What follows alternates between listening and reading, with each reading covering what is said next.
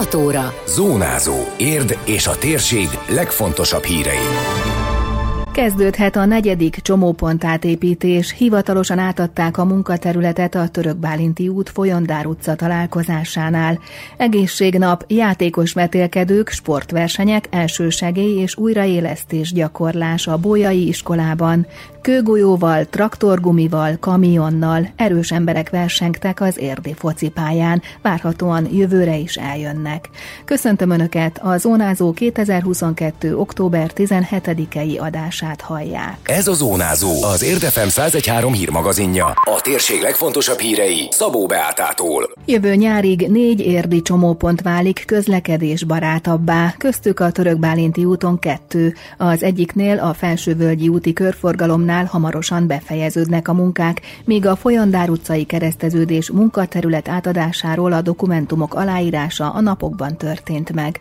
Az uniós támogatással megvalósuló beruházások jelentősen segítik majd az M7-esre, illetve az M0-ásra feljutást, valamint a város felé tartó forgalmat is megkönnyítik, hangsúlyozta László Ferenc az önkormányzat kommunikációs vezetője, de a Folyondár utcánál más problémát is megoldanak a fejlesztéssel. Nehéz kikanyarodni a török útra. Tehát ez a legfontosabb dolog, amit meg kéne oldani. Ez egy lámpás csomópont lesz. Egy 940 millió forintos uniós beruházásról van szó. Nem csak a lámpás kereszteződés kialakítása van benne, hanem a csapadékvíz elvezetés rendszerének kiépítése, a hozzácsatlakozó utak útburkolatának felmarása és egy új út kiépítése, a gyalogos átkelők megépítése, és természetesen ez egy összetettebb, komplexebb beruházás vagy forgalomirányítás része, hiszen a Török-Bálinti út másik végén, ott már javában zajlik a munka, sőt lassan a végéhez közeledik, ott ugye egy körforgalom kiépítése zajlik, tehát ezek együtt fogják megkönnyíteni, felgyorsítani az autók és a buszok kiutását a gyorsforgalmi utakra. Az, hogy mikor kezdhetik el a tényleges munkákat, függ egyrészt az időjárástól, hidegtől, csapadék mennyiségtől, másrészt az előkészítéstől, fakivágások, bozótírtás elvégzésétől, tette hozzá a sajtófőnök. Ez alapján mondja azt a kivitelező, hogy türelmet kér, a biztosra akar menni, tehát valószínűleg tavasszal jön el az a szakasza a munkavégzésnek, amit már látványos lesz, és amit az ott élők is tapasztalnak. Egyébként öröm az ürömben, hogy addig minden jel szerint a török bálinti úti körforgalom építése befejeződik, tehát nem torlódik egymásra a két beruházás. Reményeink szerint ez nem ugyanolyan nagy szabású beruházás, ugye, mint egy lámpás kereszteződés képítéséről van szó, tehát nem jár olyan nagy szabású munkálatokkal, vagy olyan nagy szabású bontással, mint a teljesen új körforgalom képítése. Ezért reményeink szerint hamarabb be tudják ezt fejezni, tehát reméljük, hogy tulajdonképpen tavasszal be is fejeződik. László Ferenc emlékeztetett, hogy közben folynak a munkák a Fehérvári és Zámori út kereszteződésénél, valamint a Vadlód utcai csomópontnál is megtörtént a munkaterület átadása. Tájékoztatása szerint várhatóan mind a négy beruházás befejeződik jövő nyárig.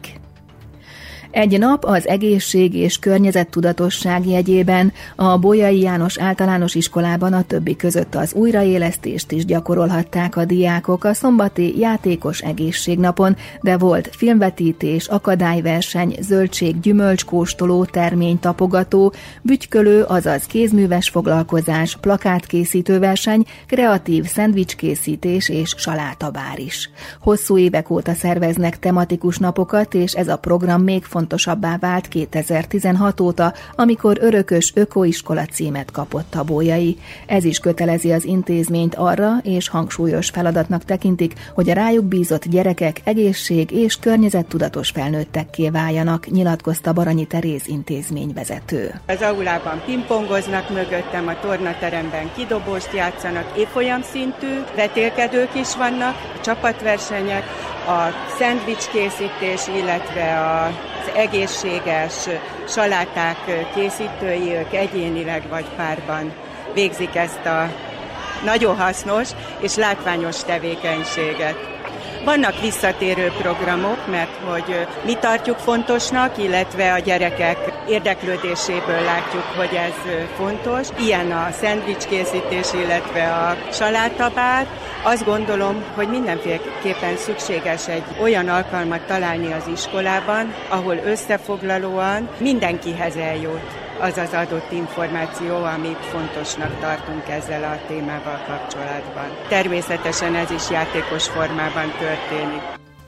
A diákok az egészség és környezetvédelmi naphoz kapcsolódó totót is kitölthettek. Itt a jutalom nem hétköznapi, ugyanis aki jól tippelt, egy felelet alóli felmentést kapott, amit bármelyik tantárgy esetén beválthat. Az iskolai védőnő elsősegélynyújtó sebkötözési gyakorlatot tartott, illetve évről évre visszatérő program, és az igazgató szerint nem csak hasznos, hanem népszerű is a gyerekek körében az újraélesztés gyakorlása.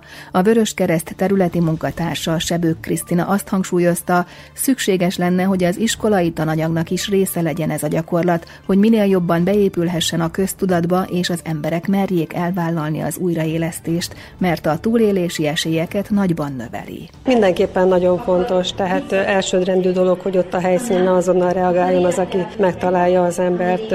Nagyon-nagyon nagyban hozzájárul a túlélési esélyekhez. Nagyon sokan most találkoznak vele először, de azért egy-kettő gyereknél nagyon örömmel láttuk, hogy most már volt előzménye, és tudták a válaszokat, és nagyon készségesek a gyerekei egyébként, nagyon szívesen részt vesznek benne, de minél fiatalabb korban érdemes ezt elkezdeni, és ezért a városon belül több korosztályt is megpróbálunk megszólítani tartani. Az igazgató tájékoztatása szerint az egészségnap megtartásához a Bolyai Alapítvány az Érdi Önkormányzat civil szervezetek számára kiírt pályázatán nyert 100 ezer forintot. Ebből biztosították az eszközöket és a jutalmakat, amelyek élelmiszerek, zöldségfélék, gyümölcskosarak voltak, hogy ezzel is az egészséges életmódra nevelést szolgálják.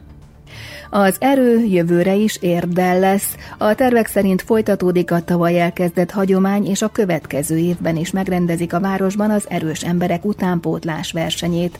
A hétvégi megmérettetésen hatféle gyakorlatban mutatták meg erejüket a résztvevők, például másfél mázsás kőgolyókat emelgettek, traktorkereket gurítottak, kamiont húztak el a puszta erejükkel. Az Ercsi úti sportpályára sokan kimentek, hogy szemtanúi lehessenek a kilenc versenyző emberfeletti teljesítményének.